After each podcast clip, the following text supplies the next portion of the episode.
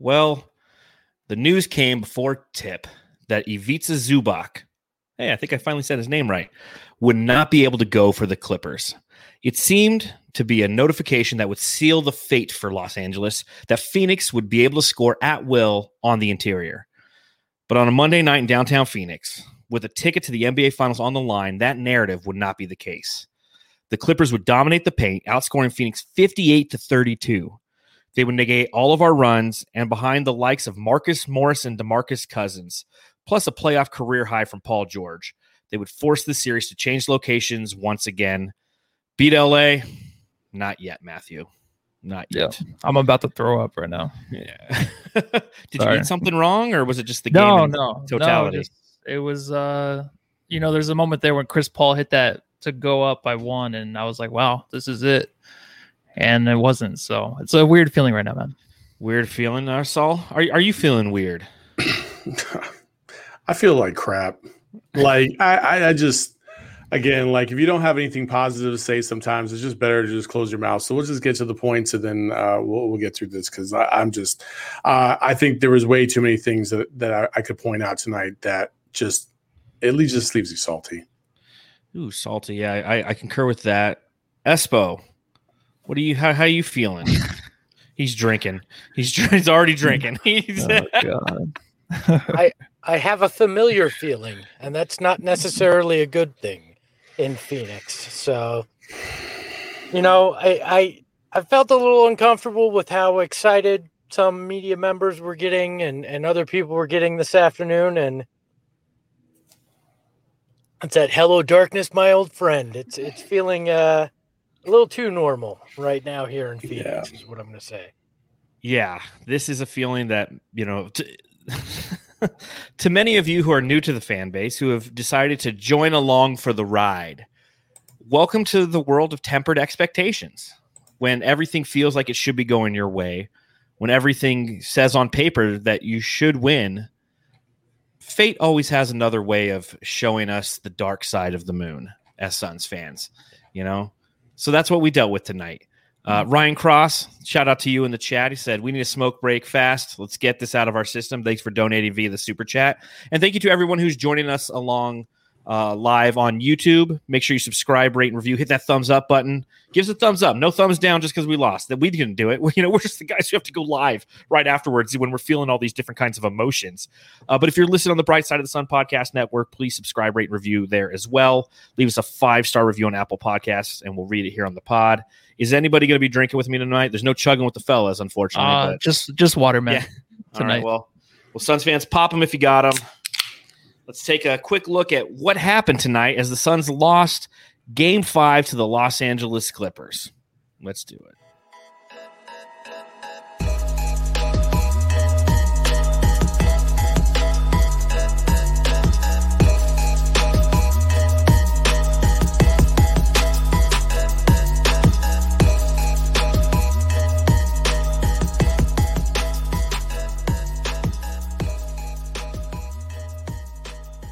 So yeah, the news came out probably about an hour before tip off that there'd be no Ivica Zubac. You'd have an opportunity to dominate the paint, especially after the national narrative was just on the jock of DeAndre Ayton after his last 22 rebound performance. A game in which I said on the pod, he's going to get all those rebounds because nobody could hit a shot.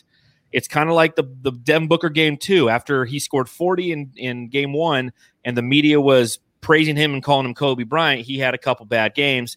I wouldn't say DeAndre Ayton had a bad game, but I would say that the execution for the Suns was very poor, knowing that the Clippers were coming out and playing with that five out strategy, and it and it worked for them. It worked for them, my friends. Look, this is somewhat on Monty. Not somewhat. I think this is on a, a lot on Monty this evening. Adjustments weren't made. I, don't really understand the obsession with Abdel Nader. I think if you go to Torrey Craig earlier, uh, you may have a better opportunity to try to at least frustrate uh, Paul George when he's going as well as he was. I just, I, I really don't understand a, a lot of the approach i- in this game. I, I'm at a loss when it comes to that. There, there were a lot of changes I, I would have made. I, I still don't understand Dario in certain situations there as well. Uh, it was it was a rough game. They got outplayed, they got out hustled, and they got out coached. I think, and that's why they're going back to LA uh, up three two. I think sometimes you get a little too fancy for your own self. And uh, I think that's kind of where Monty is falling into. Like, I understand uh, you like Abdel Nader. Sure, I get it. But Torrey Craig has given you a lift off the bench as well as Cam Payne has. And for whatever reason, um, you kind of ditched that. You, you kind of ditched him in the last game because of God knows why.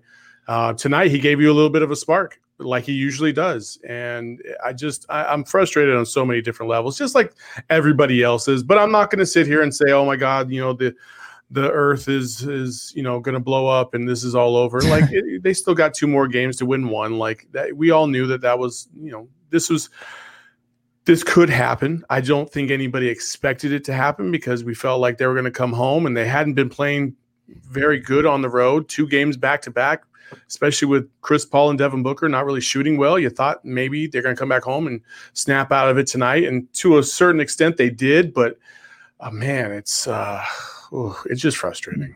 Yeah, it feels terrible. But Marcus Morris, usually when he starts a game, he he can make a couple shots.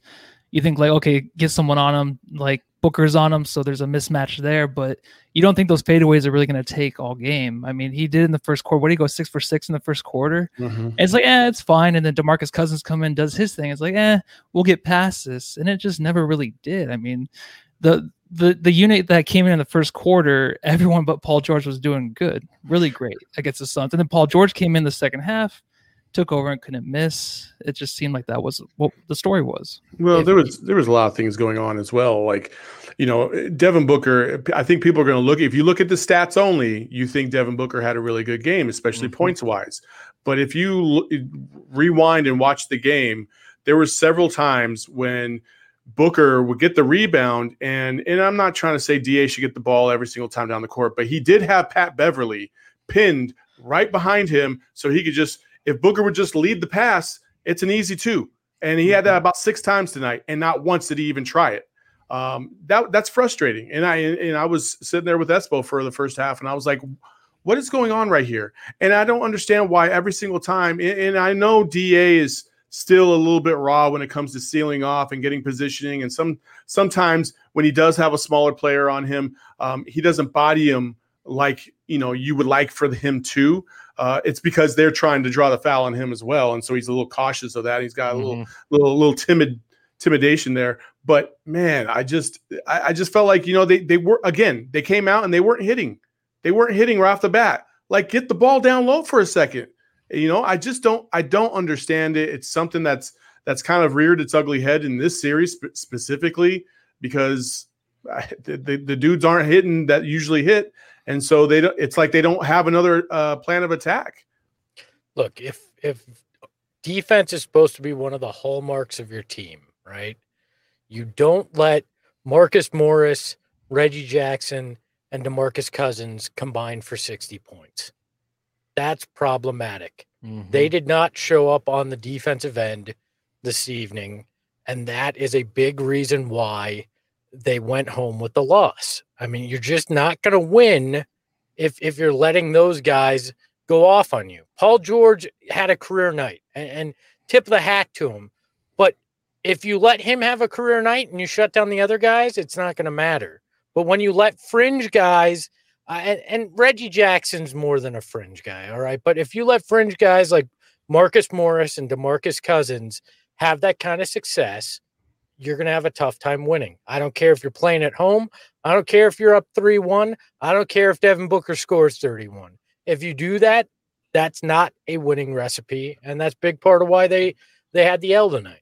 I don't understand yeah. why Devin Booker was guarding Marcus Morris the entire first quarter well, in the first oh, place and letting him get into his rhythm so let, let me get to that. You know, again, this is this is a game of adjustments. This is a series of adjustments, and that is the exact question I had. Not only him, but you know the way that then you had Demarcus Cousins come in and Sarge was right there, and you know that that's something we're going to continue to see as we move into the latter stages of this series.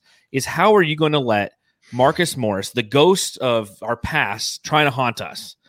You know, it was a lot of ISO Morris, ISO Cousin left on the block, and they scored 30 of the Clippers' first 59 points, 34 to 8 points in the paints for the Clippers in the first half ended with that total that I mentioned of uh, what 58 to 32.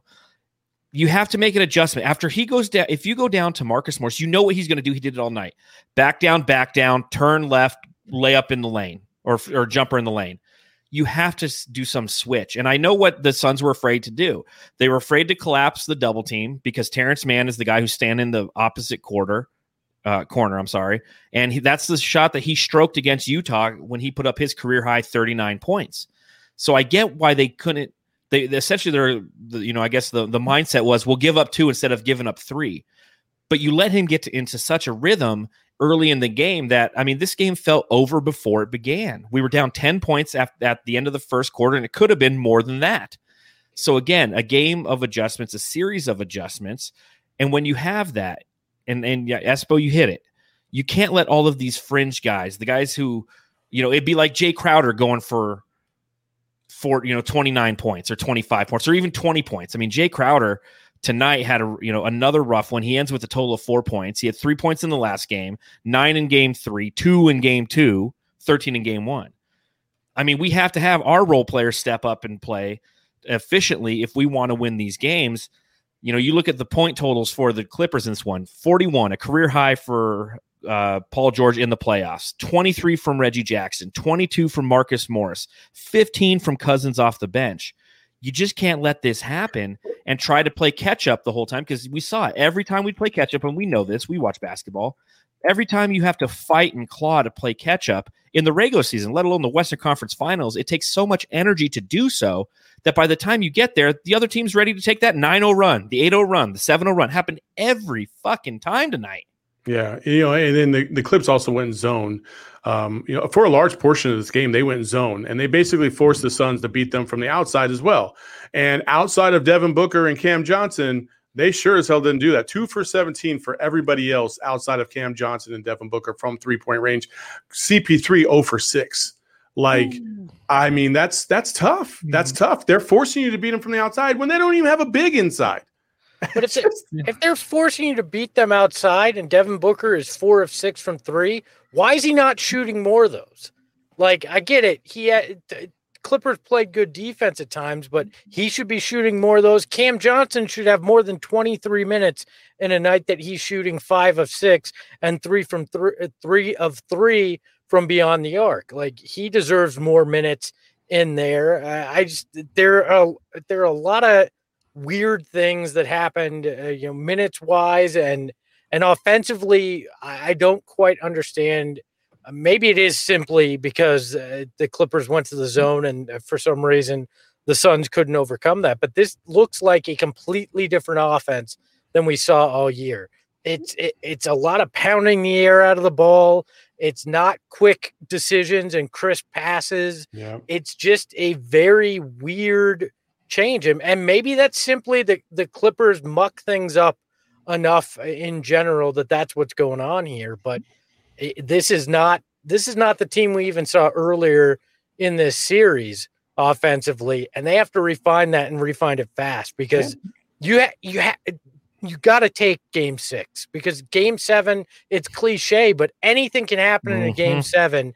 And you don't want to leave it up to that because the basketball gods, as kind as they've been to us this year, have not been very kind in deciding games in the past. So let's not leave it You don't, and you don't want to see, you don't want to see, uh, Kawhi Leonard coming back either. I don't want to see that tweet where it's like, oh, Kawhi's coming back for game six. Kawhi's might be back for game seven. I just don't want him back, even though I did mention, you know, maybe Paul George and this Clippers team is better without him. I know that was weird, but I just think having him come back, it's going to suck to see that. And Cameron Johnson, he's a guy where I feel like I just trust him the most right now. For some reason, his energy, everything he does on the court, even the little things like tipping the ball away, crowding a guy when he has the ball, has to pick up the dribble. He's doing little things that really help this team actually stay in the game. And he did that a lot this whole series almost. So he's been amazing. And I just I wanted to ask too, Chris Paul, he seems like he is he like a little dizzy or something? I don't, I don't know if it's from the coronavirus or what, but he just seems like he doesn't have, it's not the same mobility, of course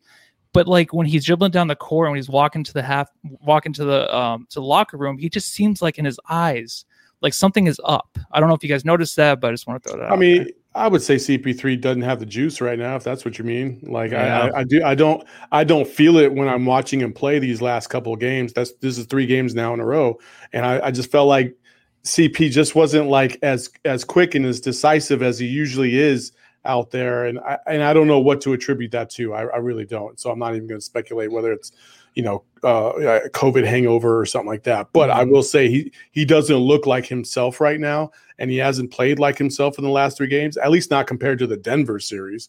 But then Oh, again, yeah. De- the Denver series was you know he one of his best series of all time. Like, is that a fair comparison? I'm not sure if it is or not. But I will say the the backcourt between CP3 and Devin Booker.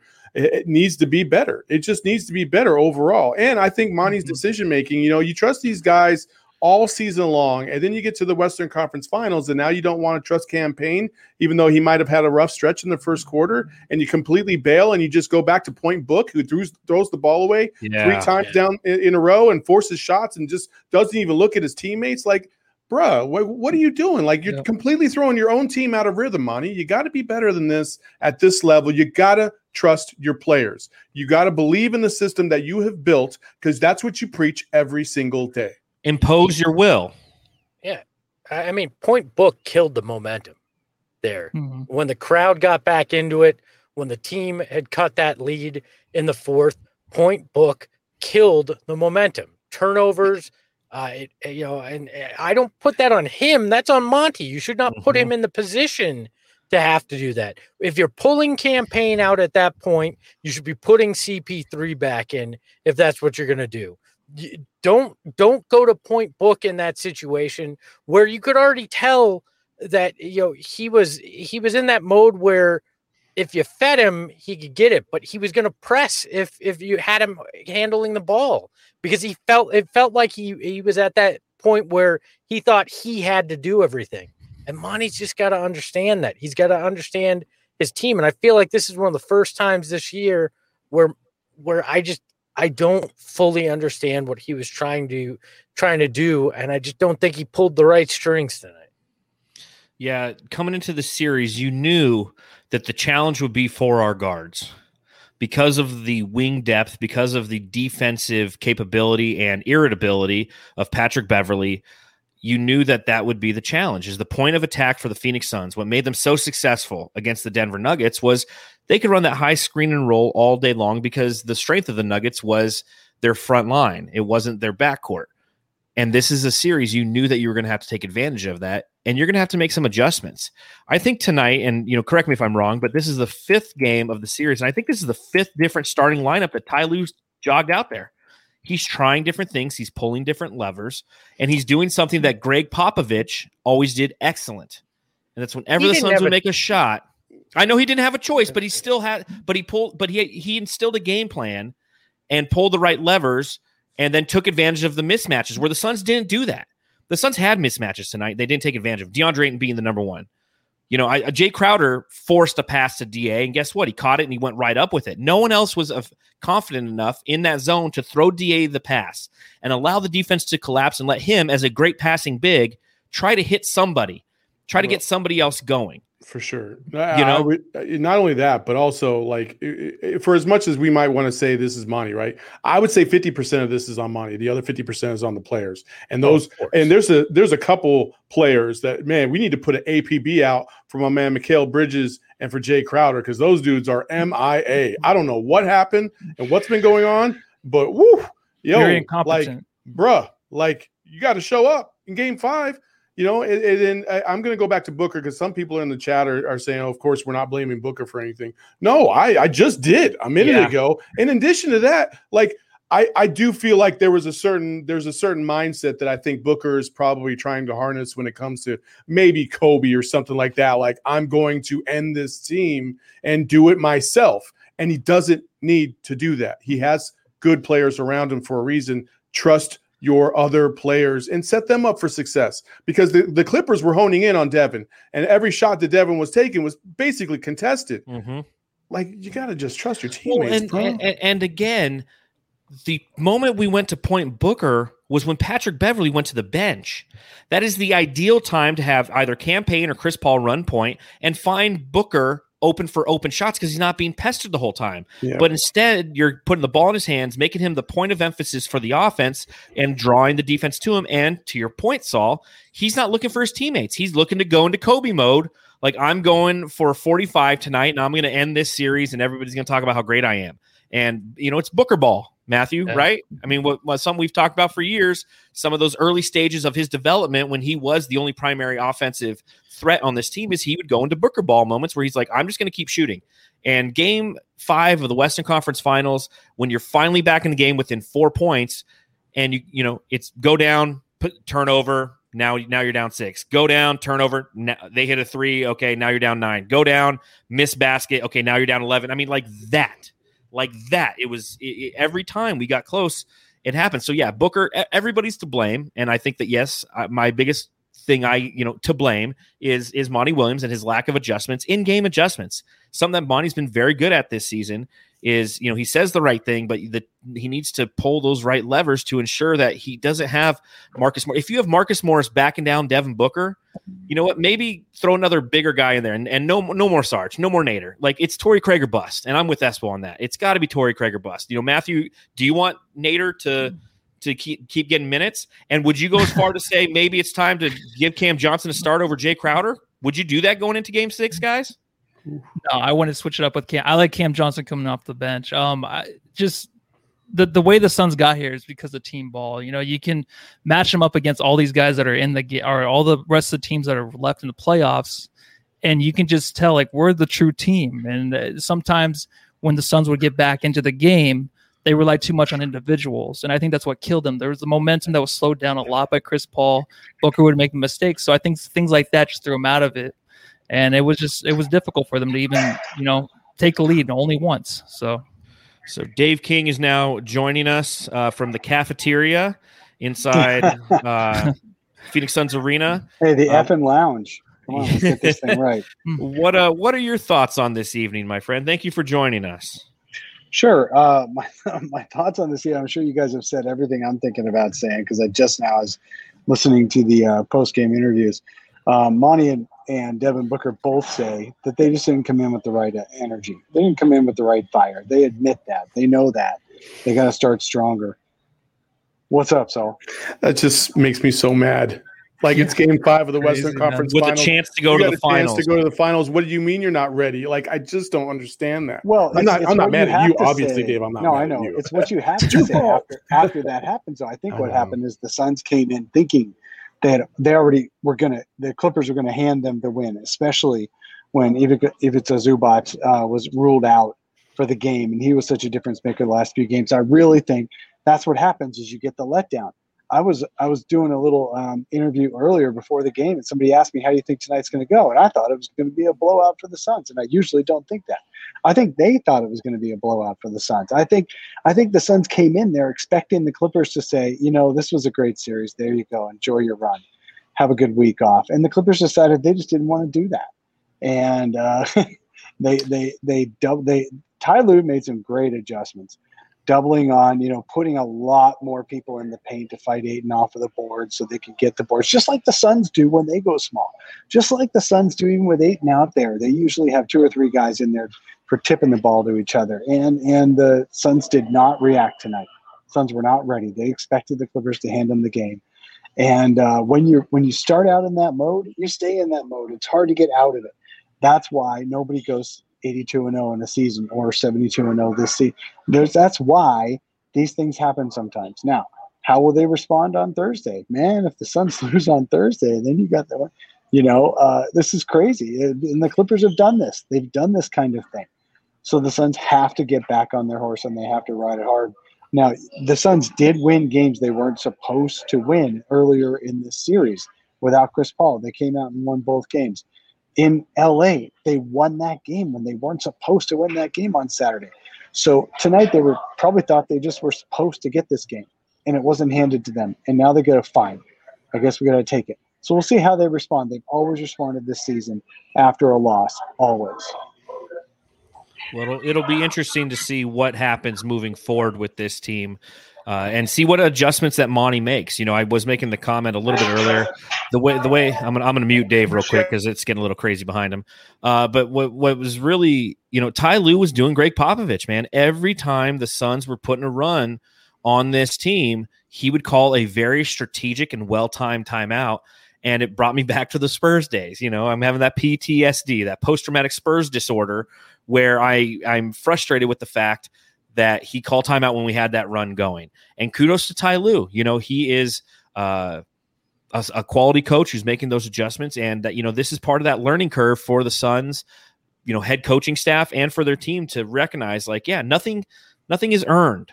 Or I'm sorry, nothing is given. Everything is earned when it comes to the playoffs, especially game five of the Western Conference Finals. You know, I just, I'm frustrated like a lot of other uh, Suns fans. You know, I'm just to drop this one just real quick. Watch 2021.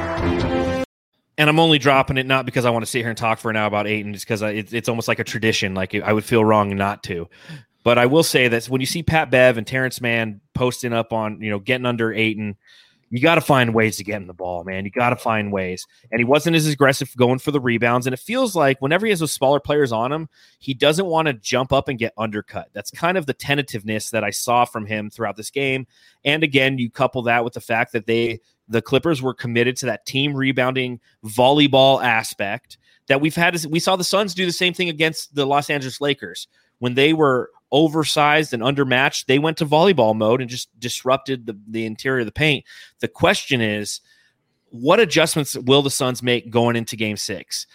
Because we know looking at this team thus far this series, they have not looked great shooting the ball. And that's one of the things that we've done very, very well this entire season. But when you look at this series in its totality, you know, not not even including tonight, and tonight was a better shooting night overall. The Sun shot 45%. I guess that's okay. 34% from three. But if you look at how they've performed thus far this series as a team, you know, they're shooting 45% and 30% from three. We are not shooting the ball at all well. I mean, so many of those first possessions of the game that uh, ultimately dug us a hole that we could, you know, barely get out of was we we just the ball's not going in. It's almost like there's a you know aluminum foil on the cylinder or something. Like we just aren't hitting the shots, open or not. Here's what here's is going on. Here's something that might surprise you. Um, uh, I forgot what Clippers B writer it was, but um, he did tweet out uh, about midway through the fourth quarter that the Clippers are actually a plus 35 with DeAndre Ayton on the floor, which is kind of surprising. Depending, you know, after you see the impact that he has had on the on the floor. That was largely because of Zubac, you know, for a large portion of that. But tonight, you can't say that. And he was a minus 22 on the floor. But a large portion of that was because he wasn't really involved on the offensive side. Still had a double double somehow. I don't. I, I'm yeah, ten and 11, 10, 10 and 11. 11. I mean, as, as low a double double as you could possibly get, but he got a double double. Um, I just again, you, you gotta you gotta get the guy in, in into the game. Okay, Devin Booker and Chris Paul get to touch the ball just about every single time down the court. They get into a rhythm, they get into a flow. You as as a big man, and I think any big man would tell you, like, you got to reward me for some of the stuff that I'm doing down the other end too. You know what I mean? And if you don't, then I start to lose focus. I'm not as into the game as I as I as I could be.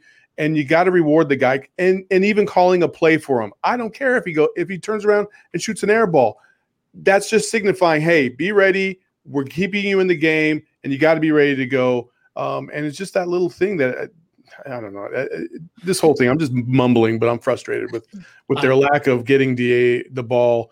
Just uh, I'm not even asking for every single time down the court, or even 20 percent of the time down the court. Just throw my man a bone every now and then. Every now and then, man. Allow him to pass out of it. See what happens, right, Espo? Look, yes, they and, and, channel. Yes, I am ready to blow up, but I'm trying to hold it in. look, keep sticking down further and further. Look, they did not play their game.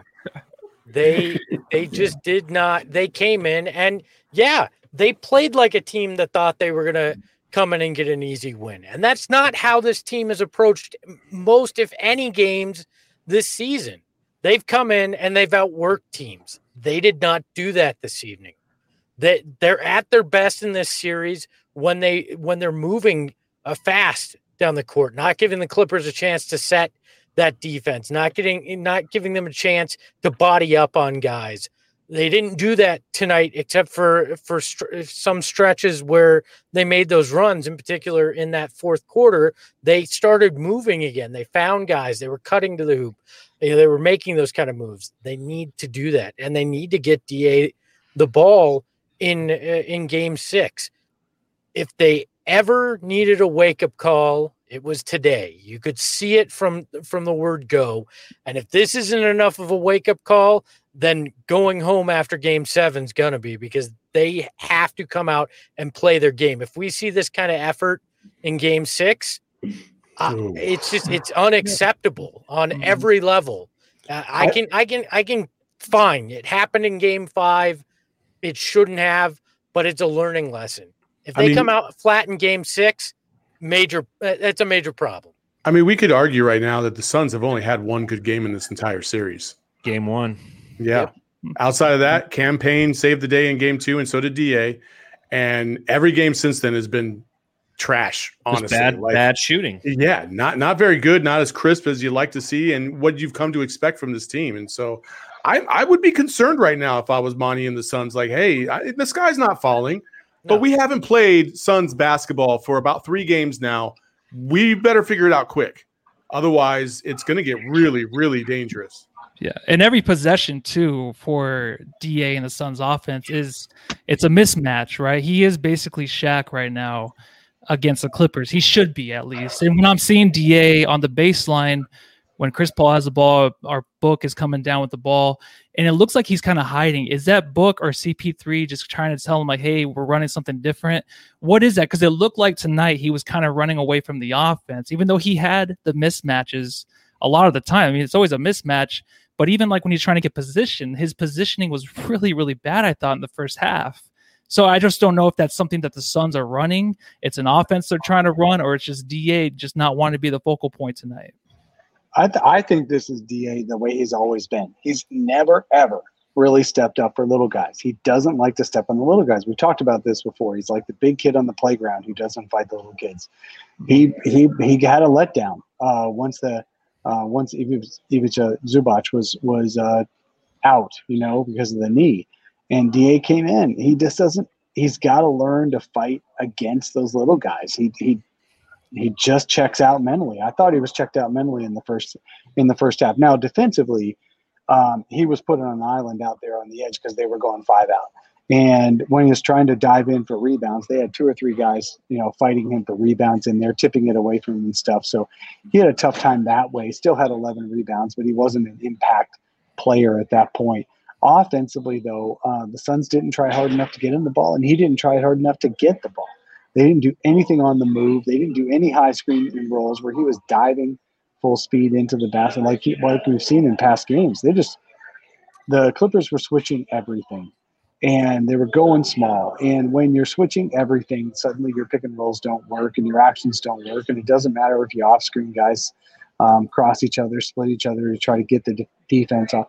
Uh, those guys are standing there. They played a lot of zone too. The Clippers, um, not only um, switching everything, but also just standing in a zone. I mean, all that can be disruptive to a Suns offense that relies on motion in this direction. So the Suns are going to have to figure out how to play offense against that. And it's going to be a little different than their usual offense, but it can look a lot closer to what they're used to doing. They're just not they're not getting into their set spot. The important thing here is, is that DA is being used uh, ag- ag- against the Clippers, right? The Clippers are using DA, they're pulling him out, and then they're they're going away from him and then attacking, as opposed to the Utah series where they would isolate Gobert and then go out with Gobert. Um, there's a there's a big difference here. So it's it's keeping Da out of the paint. It's keeping Da away from from all the traffic and being the defensive force that he has been for the most part. And and that's that's clever. That's Ty Lue. So if you're Monty Williams, you got you got to adjust. You got to figure out a way to change that up to whatever degree and get Da more involved. If that means you got to change up your rotations to a degree, just so that way you're not leaving Da all the way out there on the other side of the ball or or away from the action, then you got to do it. But you got to find a way. And on the offensive side, I absolutely agree, Dave. Uh, you know, I, I'm sitting here saying that Da needs to get the ball. He needs to get the ball. He needs to get the ball. But there is also a portion of this where Da has got to step up and say, like, call for the ball or you got to be a little bit more emphatic about being involved on the offensive side of the ball because it's it's too easy to ignore you if you if you're not really a if you're not really clamoring for it for sometimes. And sometimes the squeaky wheel gets all the grease, right? Yeah, you got you got to be more aggressive, you know, and I think that's uh, what what we need to see from Mon or from Monty and the way that he manages Da and the offense, and Chris Paul as well. You know, I mean, he's the leader. He's the guy who uh, is impressed with the way that DeAndre Ayton has grown this year. But you got to allow the opportunity to cook. You got to give him the ball. You got to, you know, and, and you're and you're right, Saul. Da's got to be more aggressive asking for the ball. I felt like the team fed off the energy of the uh, the crowd tonight, but didn't put in the effort to execute what was needed. And when they again, when they had those runs, man, Ty Lue, Gregg Popovich, just I won't get off of that point. I really was frustrated with the way that he was calling his timeouts, Matthew. Yeah, no, and even in the first half, the first quarter, I mean, the Suns were down by like 80, it was 82 to 6, and he finally called a timeout. You just don't think in the first quarter, like Marcus Morris and Mike uh, Demarcus Cousin, when they start to get going, you don't think it's going to last. And I think that's really what happened with the timeouts because that timeout that was called in the first quarter should have came a lot sooner to shore things up a little bit. There's a little bit too much trust, I think, from Monty. To me, 17 of 41, 14 of 44 10 of 40. Yeah. At some point, Devin Booker and CP3 have to look at things and go, if we're not hitting shots, how do we set up other guys to perform better? How do we not go uh, miss that many shots and put us in a hole?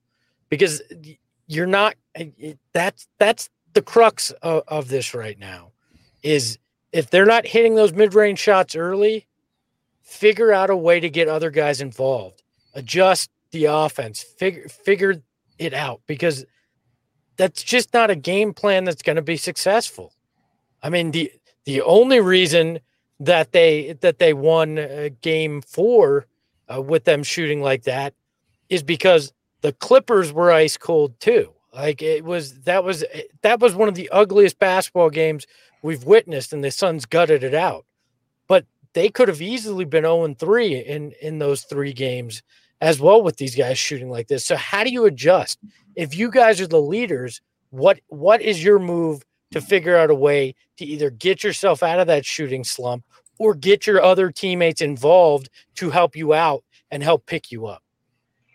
See, guys, the Clippers are doing this on purpose, though. They they're forcing, they're getting Da excuse me, they're getting um, Devin Booker and Chris Paul into shooting situations. They're taking away their passing lanes. They're taking away their secondary options, so the ball isn't being swung side to side to side uh, for good, easy shots. So they're being baited into taking these shots by the defense that the Clippers are playing. And uh, there may not be an avoidance. I think what they have to do is just start hitting the dang things. Now they are getting marginally better. So, you know, 10 for 40, 14 for 44, 17 for 41. They're getting closer.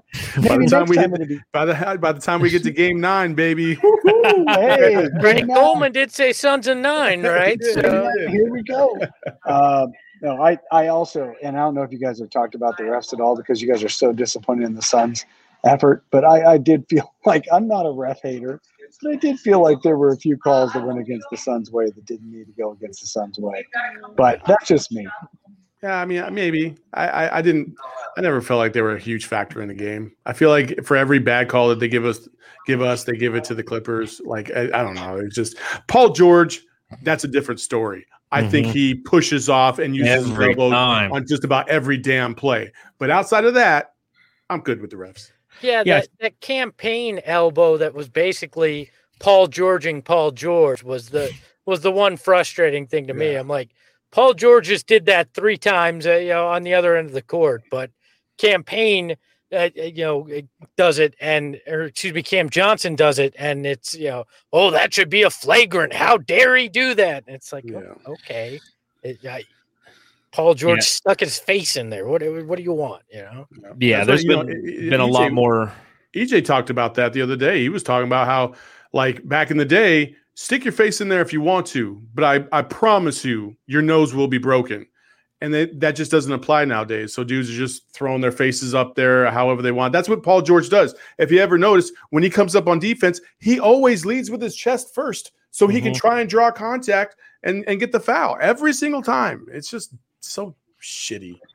We Yeah, can but say I- that you know we can we can ahead, say that Booker and Paul need to shoot better, but you know what? It would really be nice if we could actually see Jae Crowder make a few shots and Mikal Bridges make a few more shots. I mean, my God, and Cam Payne make a few shots. Dario Šarić not throwing air balls up there. All that stuff would be nice to see, and maybe those guys would help. And you wouldn't have to have Chris Paul and Devin Booker making all the shots. I, I just they've got to force the Clippers to take them seriously. The only guy who played well last two games off the bench was Cam Johnson, I think.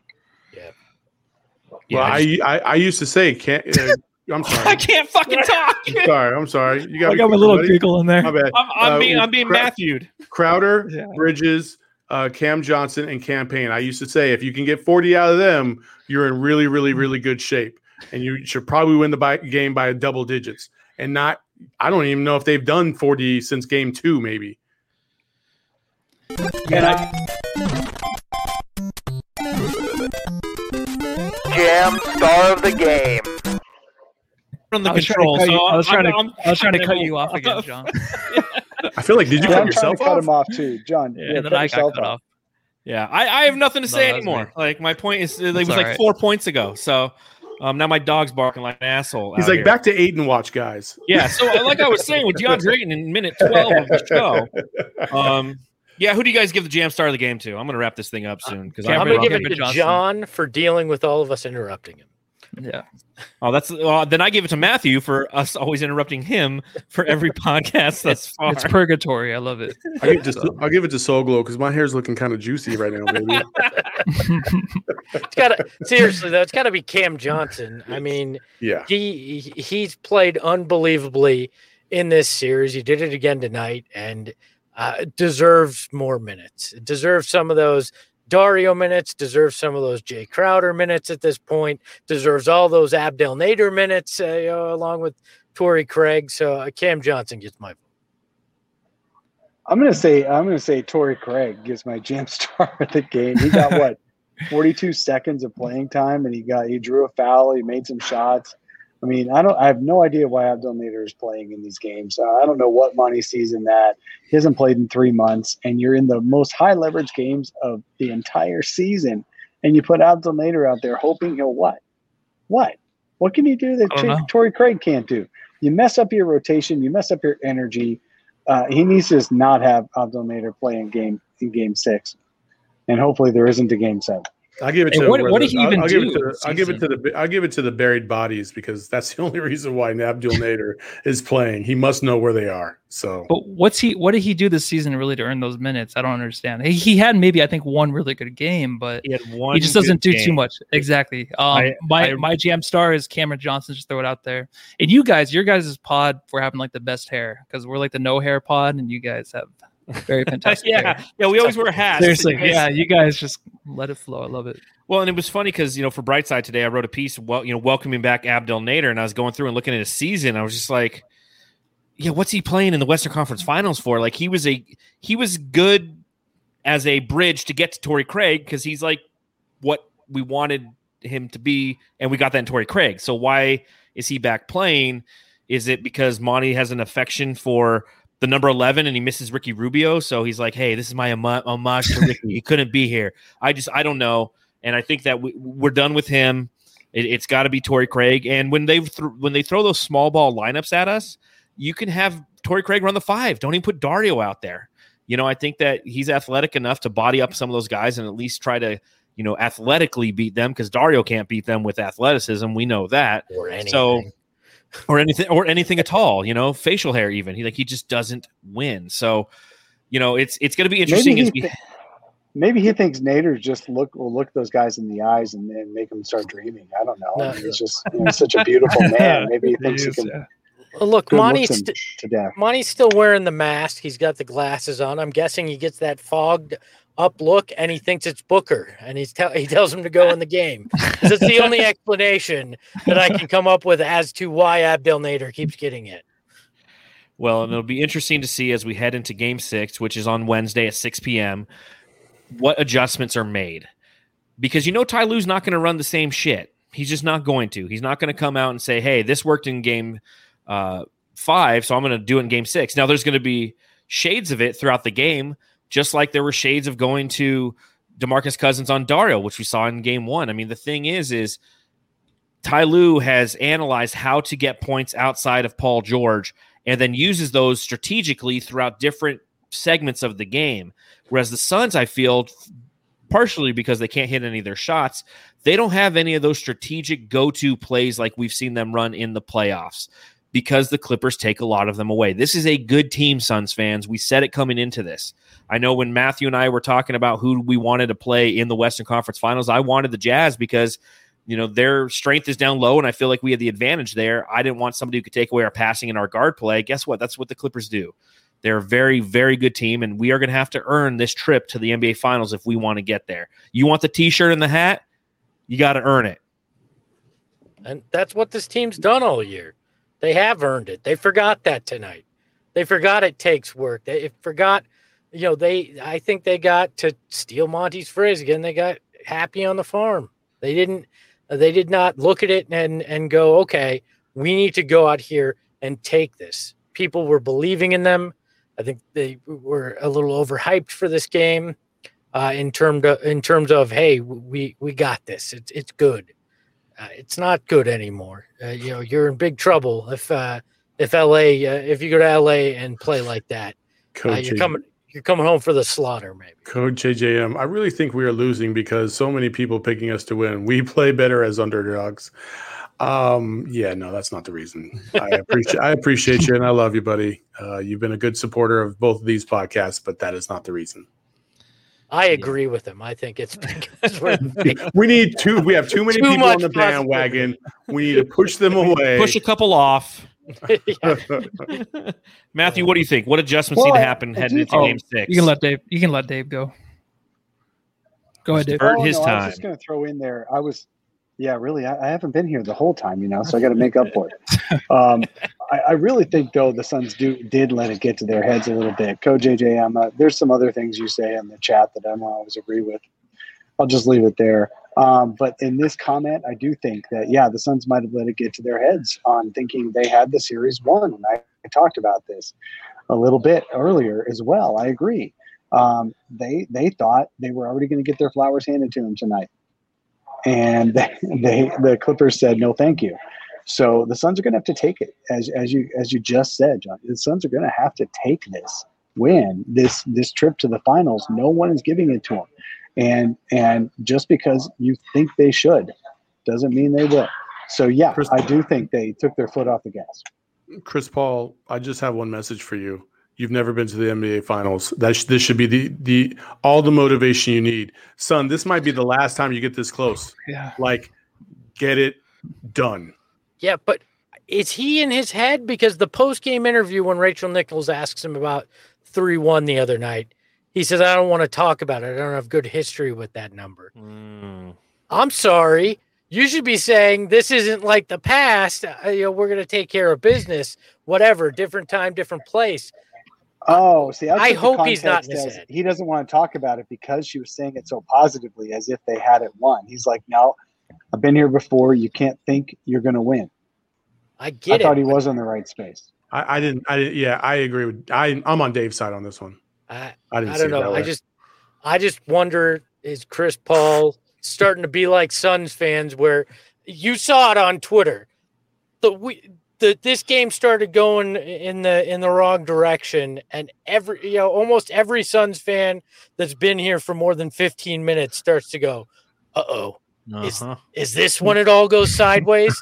is this you know i even jokingly said the basketball gods have entered the chat right like people people just start going oh shit here it is now this is it we this is what we've been expecting and i just hope you know chris paul's been through so much. Has had so many bad experiences in the playoffs. I hope he doesn't start thinking in that way too. And and i, I i'd like to believe he doesn't but it, you never know because he has had such bad luck.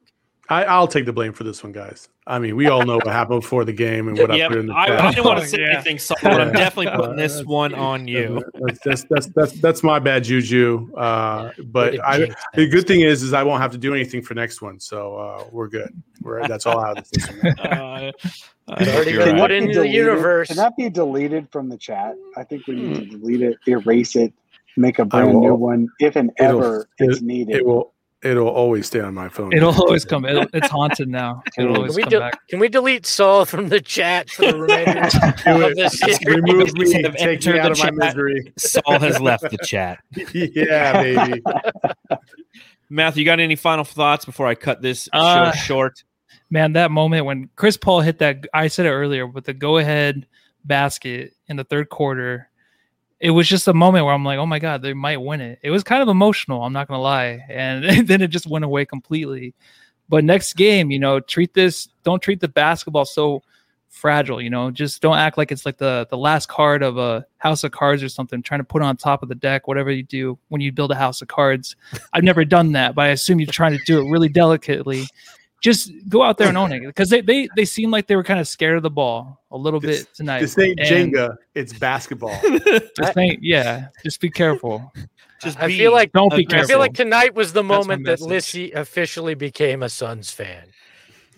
You guys weren't emotional when he made that shot. I was like, oh my god, like Bro, I think they're no. gonna take over. There's too Because- many games. There's too much time left. too much time. As And again, it, it, they like came I right said, back down and scored again. Well, it, it's like I said, it took so much to get back there. You knew the run was coming, and it was like an 11 0 run for the Clippers because it was like 62 to 61, and it was like Mhm. 74 62, like in a blink of an eye. I thought and that I- was it. I hoped. I, I I pet Laney then. I was like, Laney, we got, you know, good things are about to happen to my dog. Yeah. And uh, she looked at me. She's like, "Leave me alone." I'm, you know, Yeah. my little Chiweenie sitting, ch- ch- kicking it with me on the couch watching the Suns game. But it was just, uh, you know, it, it's, you know, you can't get happy on the farm, right? You know, Espo says it because Monty says it, and we say it all the time now because it's really how you have to approach day to day, game to game. When people at work are asking me about the Suns. I just I kind of say that, you know, they're like, oh my god, good luck tonight. I'm like, I'm not fucking doing anything. Good luck watching the game. Like, You know, played. I'm not playing. I'm I'm I'm an observer, hoping that the team that I uh, love can pull one out, just get one more win, get us to the finals, and then we can you know continue having uh, fun little get-togethers and powwows like we're having right now. Uh, but on the other side of that, you know that this Clippers team is good, so you have to adjust. This is playoff basketball. The advantage that we have is we have two games to win one. That's what we have to look at moving into Wednesday night two games to win one. And it'd be nice to win one because note this the Suns are five and two on the road in the playoffs, and they've closed out the opposition both times on the road. They haven't done it here at home yet. Let's save that one for the NBA Finals when the confetti's falling down and we're raising the Larry O'Brien trophy, okay? But we we got to get there. And I will say, when the series began, Matthew, what did I say the series would happen? Mm, I don't remember. Suns and six. Suns and six, yeah. Suns and six was my original guess. I was hoping I would be wrong, but you know what? Suns and six. Let's go get it on Wednesday night, gents. Yeah, don't don't let the ghosts of the past get in your head. It's one game. They Fuck you, Marcus two more, Morris. They got two more shots at it. God. Yeah, two more shots at it. Basically, what Espo says to himself when he when he gets on his knees at night to pray. Don't let it get in your head. Don't let it get into your head. Don't let it get in your head. I didn't Don't know you were going to say pray. So hey, I'm trying to keep it PG. Unlike John's you know, mom has entered the I'll- chat. unlike you know who up here. well, on, on that note, ladies and gentlemen, uh, if you decided to watch us live on YouTube, we thank you. Make sure you go ahead, hit the thumbs up button, hit the subscribe button, and hit the little bell button to remind you that we are live. That little notification thing, like like like Saul's phone over there going off, uh, like jingle bells. Maybe That it's wasn't Espo then. Yeah. Espo. was it was my fault. Then it's got to be the Android guy. You know? I, I didn't think I I recognized that that text tone. Um, but yeah, make sure that you know that you Stupid ass green chat. you get the so green check. mad. no. So mad. It's like it's like Abdel Nader getting in the rotation. What the hell is it doing Yeah, there? for like no reason whatsoever. Why I'm is just this green? existing. I don't know. and, on, and on that note too as well sons uh, all you jamsters out there if you want to donate in the super chat you can donate and help get Matthew an iPhone. We should really start like a GoFundMe to get Matthew an iPhone. Then you have to teach me how to use it. It's I don't know super if you really simple. It's to do that. Apple. You look at it and it opens like it's magic.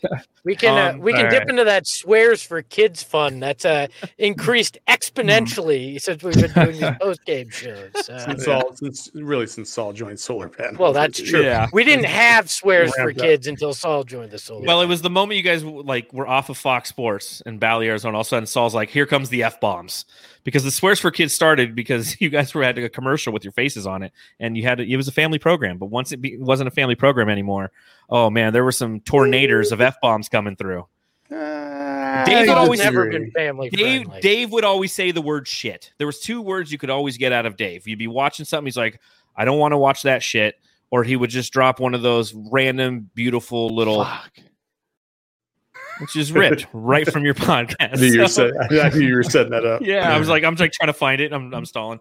Uh, but again, a reminder: go ahead and follow the show at Suns Jam and at Sun Solar Panel on Twitter. You can follow me at Darth Voida. You can follow Matthew. Hi, Matthew Lissy. You can follow Espo, at Espo. and you can follow Saul. At Saul underscore Bookman. Just don't follow us home, ladies and gentlemen, because it's depressing. It's me watching Suns game with my little Chiweenie on the couch. So leave me alone. That's What? and that's not a euphemism. So. that's, that's did did you see Dave's tweet during the game where he's just like uh, the Suns haven't had the juice from the tip? I'm like, juice from the tip? Jesus, man, that's gross. Manscaping. On that note, I'm gonna go ahead and drop the music unless anyone else has anything to say.